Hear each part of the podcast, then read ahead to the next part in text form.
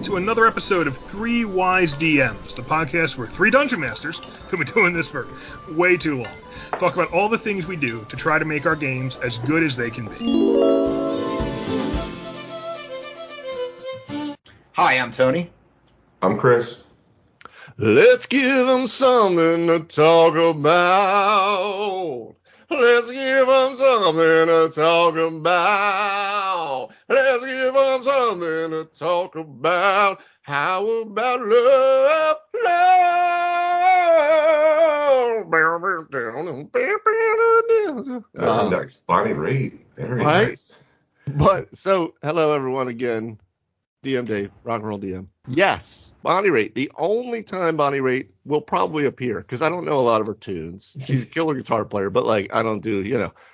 But I was kind of channeling Will Ferrell from Step Brothers there when he does that one because that's all I started to think about earlier today, and I just was laughing to myself. So Nice. do yourself a favor, audience, and go watch Step Brothers for either the first time, if you live under a rock, or again and enjoy that part from Three Wise DMs. There you go. So that's our public service announcement. So we have a, a an interesting episode today. We actually so I I brought this to to you guys about this thing I saw on Facebook. I'm scrolling through doing our socials and I see an interesting question that somebody threw up. It might have been in like 5e beginners po you know page or something like that. But it was kind of revolving around getting players to talk amongst themselves.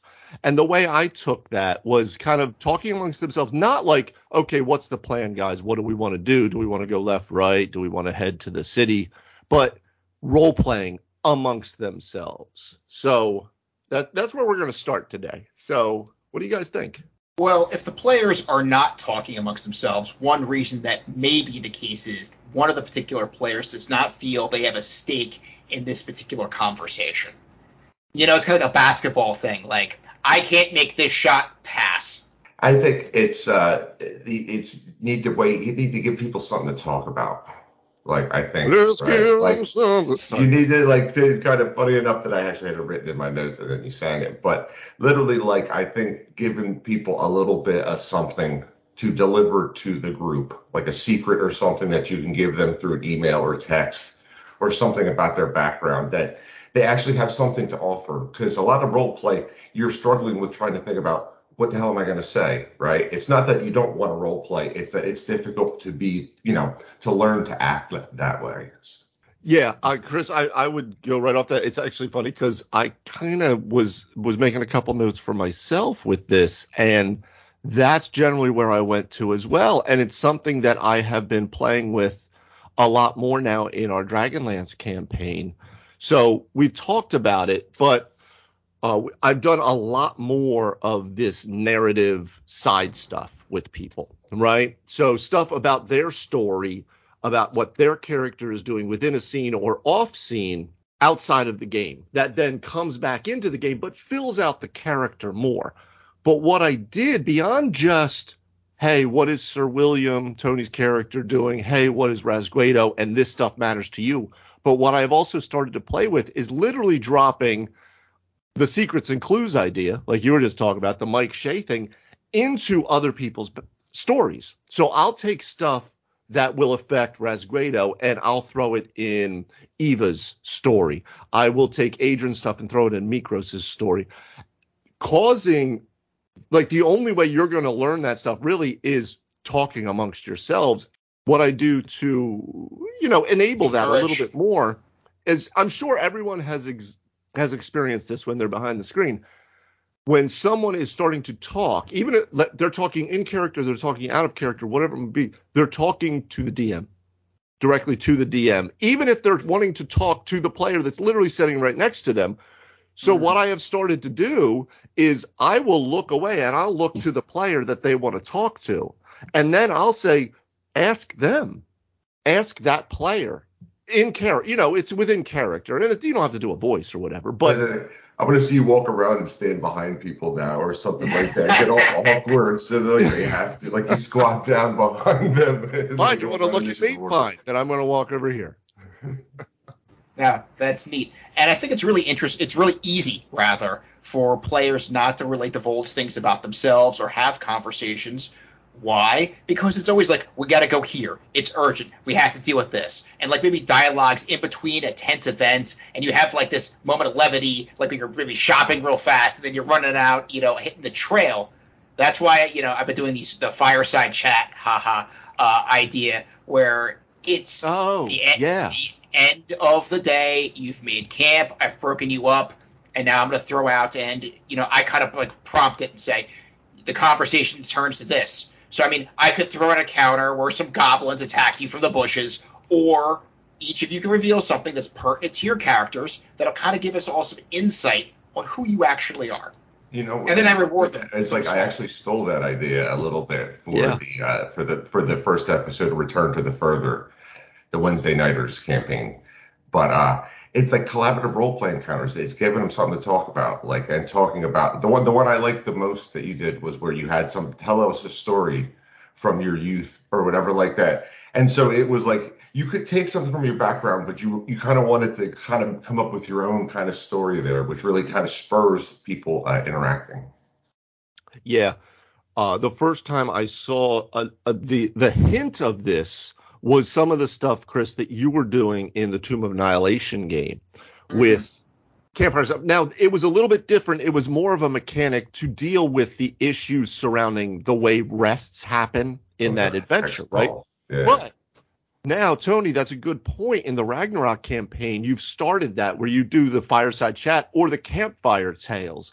And it's something that I've actually looked looked into a little bit too, where you have you can look up online, just Google out, you know, campfire tales D and D, something like that, and you will find a whole list. People have made lists and lists, and in essence, it's just a story prompt, and it says, "Tell me something about this," or "Tell a story about X," or "Tell your favorite memory about Y."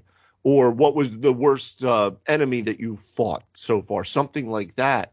And I took something similar to that during the very beginning of the Dragonlance campaign with Ispin's funeral, where Oh, I I was gonna literally say had that, written yeah. out, which was a bit of a it was a it was a heavy lift for you guys, but I felt comfortable enough with with this crew. You know, you all know each other anyway as friends, but then you're also experienced role players. But I just wrote on index cards. I wrote several story prompts about tell us about the time Ispin did X, Y, and Z. So in essence, like you would do at a memorial service, you're telling stories of the person who's passed. And I handed them out. And then when it came time during the ceremony, I had them flip over their card. I think I made you guys roll for the, which card you got or something like that too. And then they could flip it over when it was their turn and only then. So no one knew what was happening until you flip it over. You have this story prompt and then welcome to improv class, right? But you guys ran with it. But that was a that's also kind of a way that you can start to have people give them something, give them something. That's oh, that, like we're gonna keep saying, right? but give them something to share. You know, uh, the only thing you're going to run into, though, which I'm sure we're going to say, is what do we do with the character that doesn't want to talk except to say, I'm going to shoot my bow and I'm going to go over there and hide. in the uh, funeral scene, yeah, you were talking about doing some fast improv. What was neat about that and kind of effed up about it in the same breath was it wasn't like, hey, tell me a story about your character. Okay, No. I wrote this character. You wish. No. Ispin Greenshield was apparently your friend, and you're going to tell a story about Ispin and you in this context. So like this is really like whose line is it anyway? And I'm telling a story about how we're at a campfire and we got attacked and all this stuff that you know I just made up right there. Like and that was Yeah. that was fun. That was definitely different. Now, as far as grabbing the, the player who you know wants to shoot their bow, hide, and they're more removed, maybe there's reasons surrounding that. Maybe that's their personality. Maybe that scene really isn't you know their cup of tea. But there's other hooks you could do to, to pull them in. No, even the stuff like uh, montages we were uh, messing with a little bit, where you can take something as simple as a challenge or something like that and turn it into something that's role play based. So it's not like, all right, make a DC 15 athletics check here. It's like you tell me something that happened, and you on the other side of the table tell me how it is that you're going to fix this. You have to make sure you kind of set it up like because it can get a little bit out of hand sometimes and then create some pretty unique uh, you know challenges there but it's that same kind of collaborative role playing where they have a, a seed of something to work with versus just you know wandering around being like what's the quest or what's the next kind of thing there? You know? Yeah chris that's actually that's something that i took. Again that was straight out of the tomb game um, that you were running because again, you were the first one to really have to run one of the 5e hex crawls that they that we've talked about a little bit where we they put these in the adventures and don't really give you the tools necessary to run a hex crawl in a in a way that's really enjoyable or or immersive for more than a couple sessions maybe, right? So you did your homework and you started to you know go online and look up additional resources to get these and you had that travel montage which was cool and you would say okay dave tell me something that you know the party comes along in the day an issue and uh, luke tell me how we got out of it. But as we found out we can get pretty wild with like it's there's one thing about like well you come upon a, a you know a canyon and you have to get across and then there's another like oh well you got attacked and you're poisoned now with He was like getting you know, green. yeah, with like you're dying. So yeah, you I'm know, looking for more like a broken wagon wheel. I'm thinking kinda, maybe like uh, challenge like here. a yeah. medicine check, right? and with that, so I took so many so many things from that Tomb game because you were really starting to introduce a lot of stuff that was really fun to play with, like fun ideas about how to do things a little different. So we've talked a little about the hex crawl game that I started to try to build out to try to give some level of a game within a game in the Dragonlance uh, campaign. But one of the things I literally took from your playbook, Chris, with that, where one of the things that people can pull with the cards that we've done is the yes and card. And so the way it is, because I got them right here, it says yes and. The player who drew the card describes an event, location, or obstacle that the party encounters. The player to their left must describe the resolution to this encounter. And then I write a skill challenge is required because for me, that created a level of understanding with the players that, oh, well, when a skill challenge is required for this, well, now it kind of, there's consequences possibly. Some Where if I just get to say things, then you know, like you said a couple episodes ago, Chris. You know, at some point it's just you know we're playing with GI Joes in our backyard, you know, and telling a story, and that's cool. But you know, the dice need to come in. So that was something where I did to make the players really think. And Tony, as you said, the one the one episode that led to a really interesting time that I could drop some big piece of lore on what was seemingly a random event, a counter that happened. You know. Yeah, from that article that I actually never got around to writing about what was the, should be your DM's tool chest, uh, a, yeah, a lore drop you have in the chamber. That's really a great time because it feels really organic. Like you got some bits you want to put out there, and you're like, but I just want to have some random slob at a bar. They're like, yeah, did you know about your father, Chris? Like, uh, like that wouldn't have worked. But you know, we're we're out in the wilderness. You find a treat, and it was really it hit all the notes now as far as getting people to interact and you know as much as they have them enjoy the game to their fullest if you have like four out of five people who thought that scene or that entire game was really awesome well you still have to kind of like loop around and get that fifth person so like i was talking about like there's ways to, to pull them in i mean you go for their quirks their backstory and if they have skills maybe they don't see the tie-in why they could be involved in this particular scene but you could point it out to them like hey you know, aren't you really fantastic with medicine? Why don't you try to apply this? And they're like, oh yeah, and now they bring everybody in. You know, and we were kind of dissing on it a little bit at the beginning, but in many ways, combat or like something where you have to do something tactical gets people talking to one another, right? All of a sudden, they're coming up with a plan and stuff. And so people mm. that aren't big role players that don't feel comfortable having a voice and acting like that get to contribute a little bit. They get to be part of the plan. They get to think they'll talk then because it's not right. There's not like the consequences if I have to roll or do this other thing. It's more like we're, you know, trying to create something. So I think, you know, you want the role play to be a little bit more genuine, but for something like that, sometimes if they're not talking, just throw a big random encounter there and they'll start be like, you know, yelling back and forth and having all kinds of, you know, they'll have a lot of opportunities for role play stuff. No, it's an interesting point, Chris. Like I, at first, I was thinking, so so there's one thing about throwing like combat, like you said, because they're going to be doing that. But you're you're thinking more in a role play sense, like just either something like I'm I'm trying to think if we've if we've kind of done that, or if it just thought experiment wise, what that looks like for you.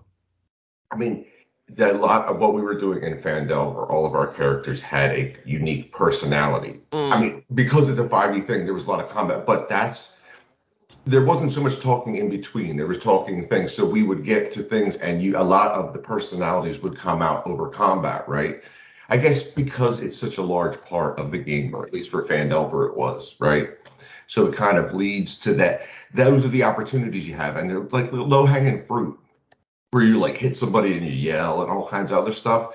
Right. Where it's difficult to say something noble, like you're you're all you're up in front of the king all of a sudden, and you're like, um, you know, can you please help us? So, and Well, it's a good point, and what that makes me think of, because like with Phandelver, it totally is, because we all dropped, we came right, you know, rubber hit the road, we started, and we were already in a character, we already had a concept of what we were doing, and then as as happens, right, it the the character builds out from there and becomes something that's very very different, right?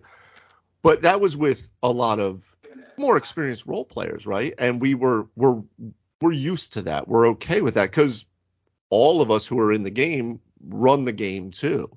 So you know, that that adds to it. But I'm thinking too, like for instance, if you have that at your table and you have multiple people that maybe aren't as experience in role play and don't understand those things, that anything that they do, like you said, if they yell after combat or whatever it might be, to really like immediately zero in on that and really try to support that, try to show that like, you know, you know, like, you know, give them a treat kind of thing. Like, yeah, perfect. That's good. And like build something off of that so they feel like, oh, oh, this is, that's how I can, this is, this is allowed. This is the way it mm. is. Yeah, Well- I mean, if you're 5e and it, it's kind of there's a lot of combat, so I use those opportunities there. as Thorne said many times, you teach your players how your Hmm. world works. So Yeah. if somebody does something cool in a combat or they had a good collaboration and then they get some type of reward, no matter how minor, or even you get a spotlight moment, then the rest of the players will be like, hey, okay. And they could take note of that. And hopefully it encourages that uh, to add to the atmosphere of the game going forward. All right, so there's a negative space to all of it where you want to make sure that you don't let it go too far off. Uh, I think it's good to get the players talking and stuff like that, but at a certain point, it has to be constructive. And if you'll notice, you can read the table to see if someone isn't enjoying it so much there. But I think you need to find ways to be able to identify when it's good, right? And when it's kind of going too far, I need to pull this back. I need to take over. I need to throw something in here, a dice roll or something to change up the rhythm and kind of get us onto the next role play encounter versus this one, which is kind of gone off the rails. I know what you're talking about because we talk about that oftentimes, especially when people are. We play with players that are great role players and they can talk for hours if you let them, right? And while that's fun and while that's cool, and there can be times where a real heavy role play scene could be the whole, almost the whole session, and it still feels very good. It feels like a great session because of that. But I, I agree with you, Chris. I think that there is a difference, and this is the time because I I've said many times I make no apologies. I'm a big fan of some of the live play stuff that's out there, especially things like Critical Role. Uh, and I take a lot of inspiration and even ideas and and other things out of that. There's a lot of things about the way they run their game that I like, and I want to try to emulate certain things. The one thing I don't want to emulate is that, and we talked about this I, a couple episodes back. I was telling you guys about that Alpha Flight Marvel superheroes. Um, you may want me to run it for you. I get it. Okay. right? Did you? I don't know if you watched it or not, but um, yeah, I linked it in in that episode. But that was for an audience, and Critical Role is also for an audience. Dimension 20 is for an audience. All of these have an audience. Now, they do still play the game that they play. Like I completely think that that Matt Mercer and that crew, if they were at their own table, the game would look a lot like that, and there would be a lot of interplay because that's what they do for a living. So okay, and maybe you have that kind of crew, But as Tony has said many times, we are still there to play D&D and you do need to move the adventure forward. And too much role play just for the sake of getting the players talking is not necessarily constructive. It can cause the game to slog a little bit. Like we talked uh, episode or two ago about the different types of slog, you know, role play slog, combat slog, uh, you know, encounter slog, whatever it might be. Yeah. Now, if you have one player who's purchasing a sword and you're having this interaction with it with the uh, shopkeeper and they're enjoying themselves, okay. I don't want to kill a scene before it's time. I've said this many times. And they're really enjoying themselves, and this is where they're going to hang their hat and saying, "This is my moment. This is a great. This is a great scene." But it, it can't become you know a vast part of the evening. Like that's got to get cut somewhere where you have this cool scene it's fun you had your laughs the dm and i think the dm can feed into that where the dm's like talking in their funny voice and they're like ah ha ha i'm entertaining everybody. Other guys are like okay great. We've got nine things to do and this guy hasn't even got a sword yet. We haven't left town. Like nothing's happened yet. On a counter one nada. And Yeah, as you have you said gotta- many times, Tony, too, frequency of play really changes that. And Chris, I know you have something, but like something like Critical Role, they're doing a weekly game of four plus hours. So they can do a whole half session of the shopkeep. And that's enjoyable because other stuff's happening. But then they're going to be back next week, not next month or Oh, yeah. three weeks Yeah, from now. you know, and, and it's a bit of know your audience too. Is I can consume Critical Role over. I can stop it. I can pause it. I can get Uh, it up. yeah. I can pick it up at the car. Right? Like it's a, it's a much more. It's much deeper visual medium. I think around the table, it's much more. It's a little, little bit more collaborative. And to our point, like especially as we get older, it's tough to find the time to do this. So you have this four or six hour block here that something has to happen. Like I have to have at least these three things happen tonight because otherwise there's a bunch of other people here who are like to Tony's point that aren't necessarily having the same fun unless the story's sort of moving forward too, in addition to all of this cool role plays. Yeah, I mean, a great example, just like the other week, we are actually from here, this recording, we are heading right into the Lost Mines of Phandelver again, DM Lenny's adventure he's been running, which has been awesome. Yes. But with that said, well, it's not a but because it's an awesome, it's been an awesome adventure. it has Well, I'm gonna say but because that's the only thing. It's the only thing that I have. But it's not it's not dismissive. Okay. Today will be session 13, and it is the adventure takes you from first to fifth level, and it's not like we were doing crazy amounts of role play. It's just the nature of games, and when you're having to explore caverns, and you're having to explore castles, and you're having to figure out what you're going to do, and you need to talk to the shopkeep, and you need to go talk to the mayor, and you need to plan things and we're now 13 we're going to be 13 sessions in so what are you going to do and we were ge- we're generally playing that more once a week so that's not too bad but think about if you got a once a month game that's one year that's one year Yeah. Yeah. Mhm. No, but I mean it's the the size of it too. We're talking about with like the the uh, the Phandelver. A lot of the games it was like a Tuesday night or so. It's a short period of time, Yeah. so it takes even something where you're like, oh, they cleared the dungeon in this session, and something like that. You hit a combat or one little kind of thing, and then all of a sudden it's getting to be yeah, it's getting to be time to kind of cut it here, you know. Yeah. So it's like uh, finding the right amount of stuff so that you can get everything across and everybody's having a good fun time. Yeah, like Yeah. back in the day, we get loot, and I give like very detailed loot. Well, what do I mean by that? Like this brooch has this value, but I haven't told you yet. You're ballparking it. You use your appraisal skill, and these gems. And I had somebody in the party who was a gem appraiser and cutter, so he would cut these gems for the best value to sell. And yeah, we after a big haul, we absolutely could go to different shops, rake in all the money, then go to these different places and stock up on new items and all this stuff. Why? We were playing three to four nights a week, and Yeah. that was totally fine. And there's something about that that is super like exciting. Like you kind of want to do that but then you realize well again frequency of play. And i just can't like in the dragonlance game that we're doing right now i i can't i don't want to say waste that time because if you're having fun it's not a waste but i can't waste that time unless we want to be doing like a four or five year campaign in dragonlance you know? Which is cool but we also like to have new games start too, you know. So It's a tough balance. No, I think in any of those ventures need a bit of the editing. As a DM, you kind of come in there, and especially if you run a couple, but you start to kind of carve it up a little bit, like a director would, and says, "I'm gonna, oh, I wanna make sure I'm gonna highlight this group or this faction or this scene." So it's uh makes it a little easier. I mean, and no leveling aside, everybody gets their panties in a bunch because they're like, oh my god, you're leveling and we're out of room and all this stuff. If the story's progressing, if the characters are progressing, if the characters have goals which are being met, they're getting airtime, they're enjoying their characters, there's character development, go as far and as long as you want. Then those constraints aren't such a big deal, either how fast or how little you are leveling. That is fine as long as it's not like, you know, a super slow train. Uh, but it, th- those beats still need to be hit. It is definitely important, and you could detract from that by role playing in the wrong direction. Yeah, no, you got to find the things to give them, things that generate these things. Kind of to your point, magic items, other things that help to spur this kind of role play. I can do something with this. It has a story behind it. It's something I can talk about later.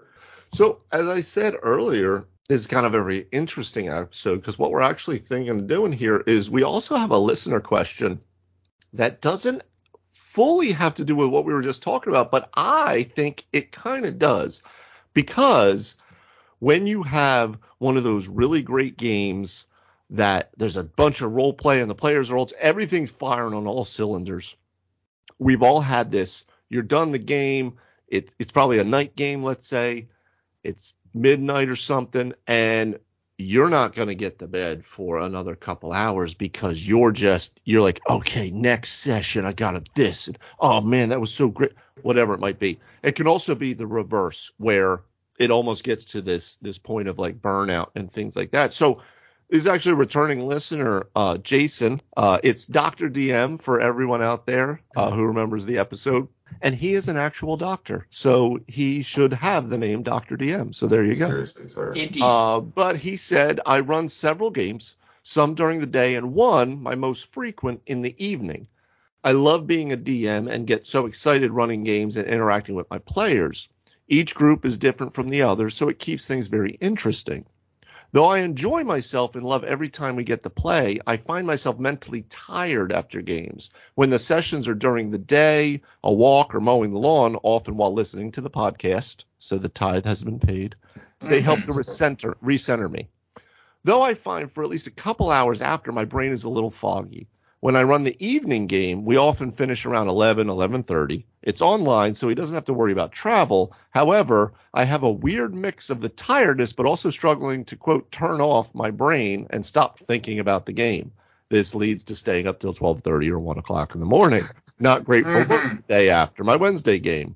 Uh, we've all talked about DM burnout, uh, but if there's any advice for this issue, and I think that this is this was a great segue because when you have one of those sessions, you're super jazzed for the next one. But then on a second point, if the players are doing some of the heavy lifting, you're not having to keep like restarting the bat. You almost become a battery sometimes if there's not a lot of stuff, right? Well, like I think if you're feeling fatigued, I think it's just a little bit of less prep. Like I think probably like you could take what you have and prep a little bit less of that. Don't get so deep in the weeds. Let it just happen a little bit more naturally if you're feeling like it's just kind of burnout. But I mean, I'm wired after games. I'm wired after shows.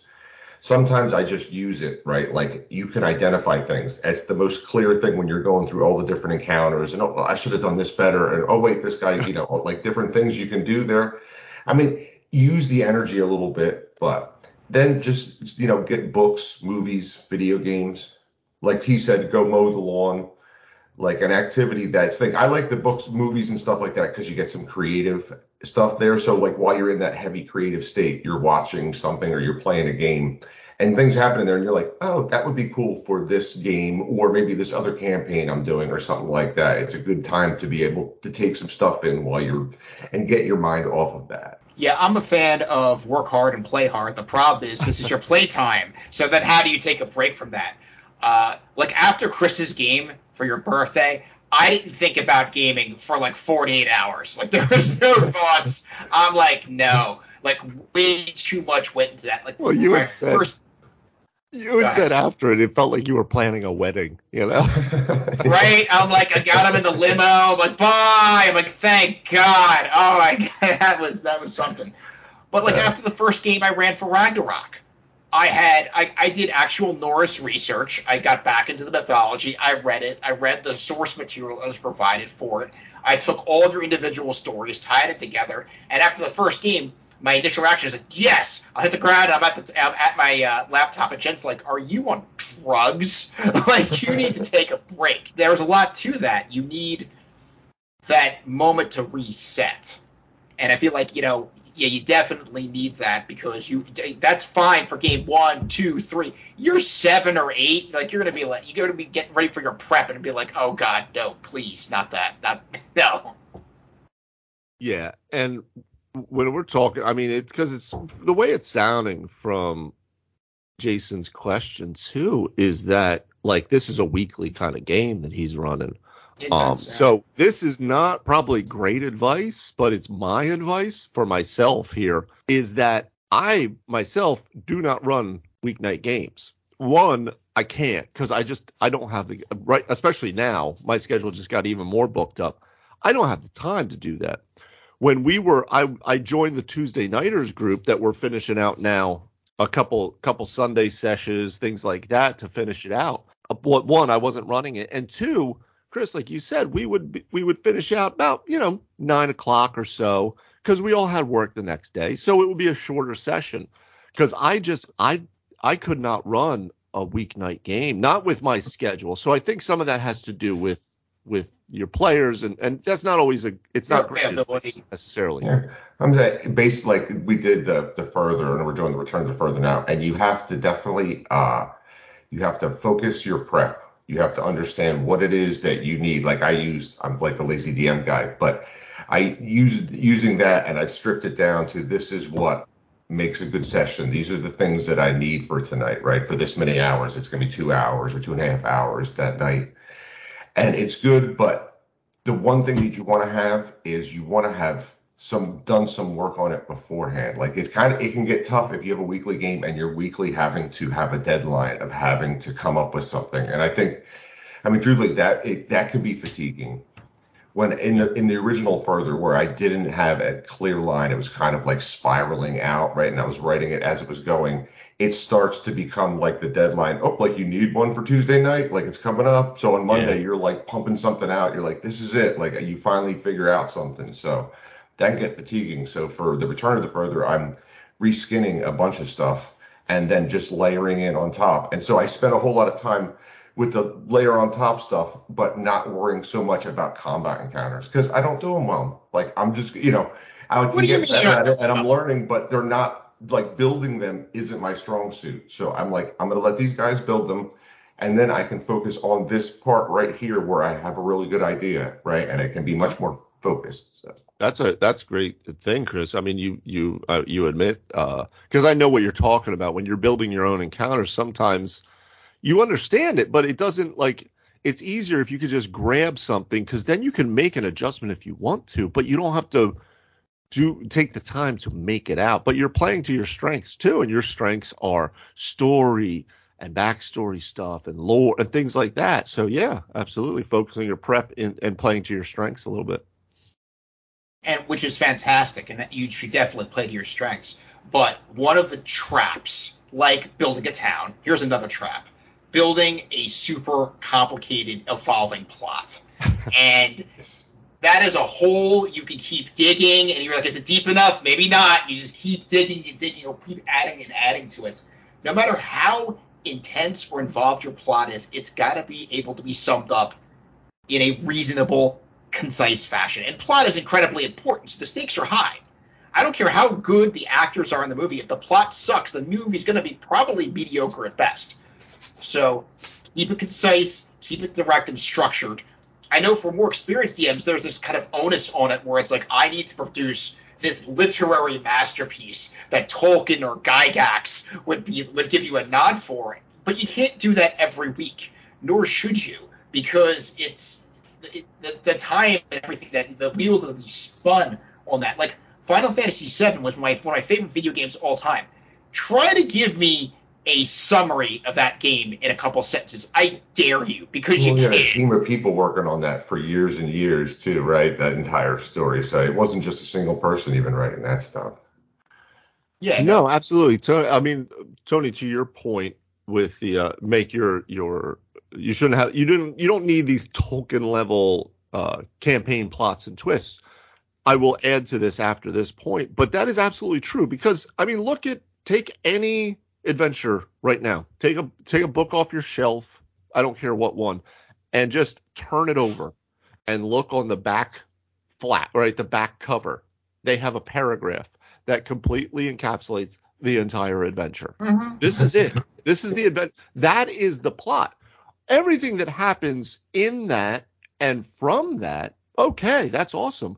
But there is no reason you have to have this stuff built out, uh, nor should you, because you, that's that's the road to uh, to frustration. Because you have yeah you have to let your players push into that and see where they're taking it. I've said it many times with some of the the cool lore things that i that i think i've pulled off in some of the games in strahd and in dragonlance they built over the course of the campaign the majority of them i didn't have. Uh, maybe a couple i had the idea right at the get-go and then it built out from there but even those changed. But the majority of them happened 6 10 12 24 sessions into play um, so yeah there's no reason because the plot will happen but any Mhm. mo- any movie i mean you could take any movie and say what's the plot? Well it's a very quick synopsis. And then that can build into something huge like star wars but the plot of new hope is pretty straightforward You're right? It's just the rest of the the rest of the adventure the rest of the sessions the rest of the campaign that builds it out into this giant world Yeah, no, and I think uh, uh, to your point there too is like uh, you know, I you know I'm sketching you out to fifth level, but I I think that you leave some play in that, like you, you do some prep, but you leave some space for that to change and kind of twist and turn a little bit. And you actually like Tony's point, you need to properly size your plot drops. Sometimes it can be a little bit verbose when I want to get this awesome thing the guy wants to say over there, but you know, I think we're we all look kind of wrestle with that, whether it be recaps or other things like that. And I think kind of leads back to that players talking thing. Like there's a there's a certain amount of talking that's constructive, and then there's all this other talking going on, right? And with you know just two hours on a night or just six hours on a weekend once a month, like there's a there's a, e- prepare that much, right? And there should be that much kind of role play, kind of as a general good standard. And, Yeah. and the story has to be to some extent reactive to what the players are doing. Uh, that is incredibly important since this is a collaborative storytelling event. One thing which can happen is you drop out a plot drop, which you think is concise, and you're like, well, this isn't too bad. Like, here we go. It's X amount of lines, blah, blah, blah. And I've seen this happen over numerous campaigns where one player is confused, could certainly at any point bring this up to uh, the other players in the game or the DM on the side, like, what was that about? Uh, and then they could direct it to the other players or add some clarity their character would be aware of. But then just lost by it, or that information goes by the wayside. And they're like, oh, you found some writing on a wall. Hmm. You found a journal that you decoded out of Draconic. Okay, so that happened, but I I don't really know what that was about or how that really ties in and grabs the, the farther corners of the plot and brings it in. I, I know what you're talking about, Tony, with that because I've experienced that in in several games uh, where it's not everyone is is on the same page with that, and that can definitely increase that lift that the DM then has to do, which will right back to Jason's question here, which is where some of it, if you're having to keep doing those heavy lifts as the DM, and that's where getting players to interact with themselves can be a little bit easier for that. Because if you're having to do that heavy lift that can easily start to tire you out you know? Yeah in a big way. Like chris for instance the the big reveal about your bard Rasguedo in the Dragonlance campaign, where you know his father uh, is, turns out to actually be Lohezet of the Black Robes. I then once I said that, and I knew that Chris got what I was saying because it's his character. So he knows he's looking for these people, you know, whatever. So I know he's paying attention. So once I see, once he's given me his eyes got wide and he kind of shook his head, I said, okay. And then I just handed it over. Hey, why don't you fill it in? And I went and got a drink or whatever it was. Fill them in into what the hell this means. Because everyone else is like, okay, so the guy's name is Wood Whisper, whatever, you know? So that's a way too. Just have someone else do the heavy lifting which goes back to our first topic, which is getting the players to talk amongst themselves, because that led to people asking you questions, I think, too. Yes. Yeah, no, it definitely draws you out if you deliver them something like that. But it's, I mean, to your point too, is that it, it evolves. It takes time. You don't burn yourself out with the plot drop. Like there's so much else going on in D and D. It's like monster of the week. You're, you're exploring this dungeon. It doesn't have to be something life altering every single thing. Like you want to keep it a little mysterious, but yet still have lore there, right? Like I still want to deliver stuff, but you just have to keep it like just focus it down. Just prepare a little bit less, right? Let let a little bit of it go. Let a little bit of you know, things and that can help a lot with the, you know, feeling burned out from it. But, you know. And if you're wired afterwards, play Diablo 4, right? Like you just bet We're not you grind out like 20 levels and then you go to bed. You know, it's not great for the next day, but you know, it's it's a good it's yeah, it's something like that. You know, lay down with a lay down with a movie, and you'll find that you fall asleep soon enough. Your mind gets off of it once you get off of thinking directly about it, right? Like you're standing there thinking about it. You get off, do something different, and it kind of helps you to get uh, your mind back. Yeah, move that to your background processes. You want to recap that or think about that fondly, like yes, that was cool. That's solid. That that will help you uh, sign off for the evening. But my final thing I'm going to say on that uh, topic is players sometimes re- when they're getting you try to do a plot drop and they're confused, and this has been over countless campaigns I've been in. Uh, this isn't like this one or the last one. It, it's happened more times than I can shake a stick at they don't want to then seek out this information. They kind of are confused and they're like, ha. Like if I was confused, like, you know, I'd be like, okay, what was that about? And then I would kind of kick, you know, I would stir the role play pot and be like, so what am I supposed to, what is my takeaway from this? Like, there's some like lore from Forgotten Realms I'm not following or s- some other source that I'm not following because then I'm missing out. But other players sometimes are like, yeah, it's like being in class. Like, yeah, I know what's going on. Of course I do. Don't test me. I think a way to do that too is identify when you think there's some confusion and just restate certain things. There are certain truths about your world that you uncover that it's okay to read, you know, oh, this is the name of that group or something like that. You can keep it completely organic and let make sure that they have to remember, but there's times, especially if you're looking, this is something important. Here's the name again because you have a whole bunch of things on your sheet that you're dealing with and stuff like that. You know, as a player, you know, as a DM, you have all this other stuff, but even as a player, it could be stressful. You know, you don't quite know what to do or this or that, or you're not quite sure what way the, the, the quest is going. So don't, you know, it's okay to restate things and stuff like that and make sure that everybody's on board. But it's a learning process with the plot drops because I dropped a big plot drop last Wednesday. Don't worry, it's an even bigger one because I think the problem was that the size, the hole was bigger, the plot drop was too small. It needed to be a little bit bigger. Just kidding. So with that, I think it's probably about that time for final thoughts. So on our very uh, interesting episode here, where we've uh, dovetailed two different ideas, uh, getting players to talk amongst themselves, and then, in my mind, how that kind of assists Jason, Dr. DM's question about fatigue after the game, but super jazz, I can't get to bed, but then I don't want to burn out, you know, those types of things. Try to create some low pressure, organic role play moments between a couple of the players where they can just expound on their character, they have some details, and them speaking about it will add some more foundation to your world and make it seem more solid and make them seem more believable and likable uh, to the audience. Uh, as far as plots and uh, drops and all that good stuff, um, yeah, I would keep it keep it concise. Don't let anybody get uh, they're going to get lost in the weeds sometimes. But you know, as Thorne also said many many times, you got to repeat it a lot of times. People may not get it on uh, the first time. or the second. But maybe on the third, you drop it in there, and if they don't capture it, then you know I, I don't know what to say. Maybe that wasn't meant to be. As far as fatigue goes, it happens to the best of us. Um, Chris had a great point. Yeah, maybe you're really driving yourself into the ground pregame. Like you're really like you put all this energy into it, and then you know you wrap up your game, and you you just can't like let go. You can't really just easily bring the plane on the aircraft carrier because so much happened. But uh, yeah, just don't immediately if you're having that problem, don't immediately go to writing the, the next session. Let it sit. Let your brain cool off, and then you'll be fresh. Yeah. Now I think focus your prep on the players.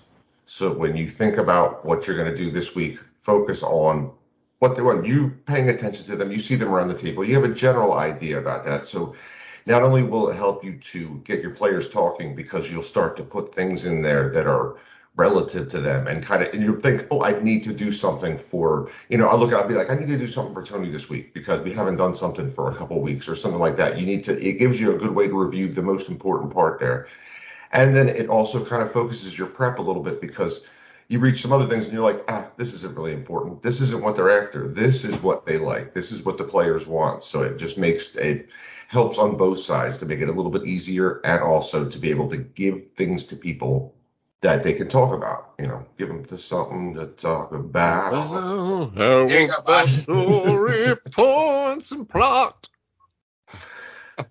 Uh, Um, I go back to the getting players to talk amongst themselves. Um, I go back to that that idea of what I've been playing with with the narrative side story stuff, and I started to drop secrets and clues for other players and their goals and their objectives in other players' narratives, so that and then I would drop a little hint like, well, you know, William might know something about that. You should ask him, and then have the players directly ask the play the the other player, not ask me and then I ask the player. Just direct them right to the player, right? Um, Tony's idea with fireside chats, campfire tales, uh, anything where you have story prompt is great. If anyone has ever played the the game Call to Adventure, uh, it's a great way to kind of prime yourself for that because it makes you start to think about how do I tie these things together to create a story. Um, but story prompts can be great. I had used them, like I said, on at Ispin's funeral in Dragonlance. Uh, but that was a big, heavy lift for the players, and I kind of knew it. Uh, doing it again, I might have let them see it maybe a little bit beforehand, uh, before just turn your card and now tell me what that story is, you know. But that can kind of lead to some fun. To Jason's question, though, like I said, man, I I can't run games on a weeknight. It's just my schedule doesn't allow it, but I can understand, you know, if if I was running like our Saturday game or or a Friday game on a Tuesday, that'd be a that'd be rough for the next day, man. That would really be rough. So I uh I sympathize with you on that. I you you might not have any way to change that, but shortening the time, having a, a, a quicker break time is good. And then afterwards, like Chris said, play Diablo or watch a movie.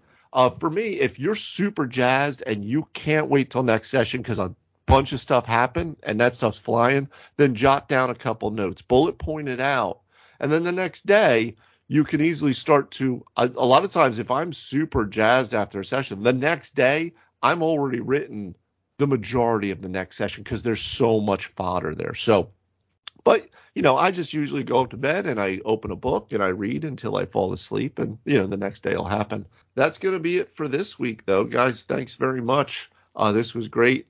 So this came from a listener question and also didn't come from a listener question because sometimes we're just on socials and we see interesting questions. But if you are a listener with a question, please send them in. You can reach us at threewisedms.com in the What's Your Problem field.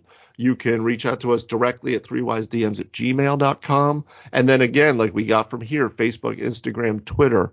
Um, we're we're looking on those sites, but if you send us a message, um, we'll try to get it on the show. I don't really have a segue here, but you know, if you guys want dice or dice accessories, you know, check out our affiliate link at fanrolldice.com slash ref slash 2871. You get 10% off your whole order. There you go. But this has been great, guys. Thank you very much. And as we do each week, we will let our dear old erstwhile leader take us out. Guys, it's been great playing these games with you and great talking about them here today. And thank you all for listening to this episode. We really appreciate your support. If you have any questions about anything you've heard here or want us to talk about in a future episode, please drop us a line. You can either send us an email at threewisedms at gmail.com. You can visit our website, threewisedms.com, and use the What's Your Problem field, or you can talk to us on Facebook, Instagram, and Twitter. We're very active on all those channels. If you like what you're hearing, please smash that five star rating button in the podcast platform. Give us a review, share it with your friends. We've been growing really fast. We really appreciate all the support you've given us. So thank you again for the support for helping us make this podcast as good as it can be. That's it for this week. We'll see you next time on Three Wise DMs.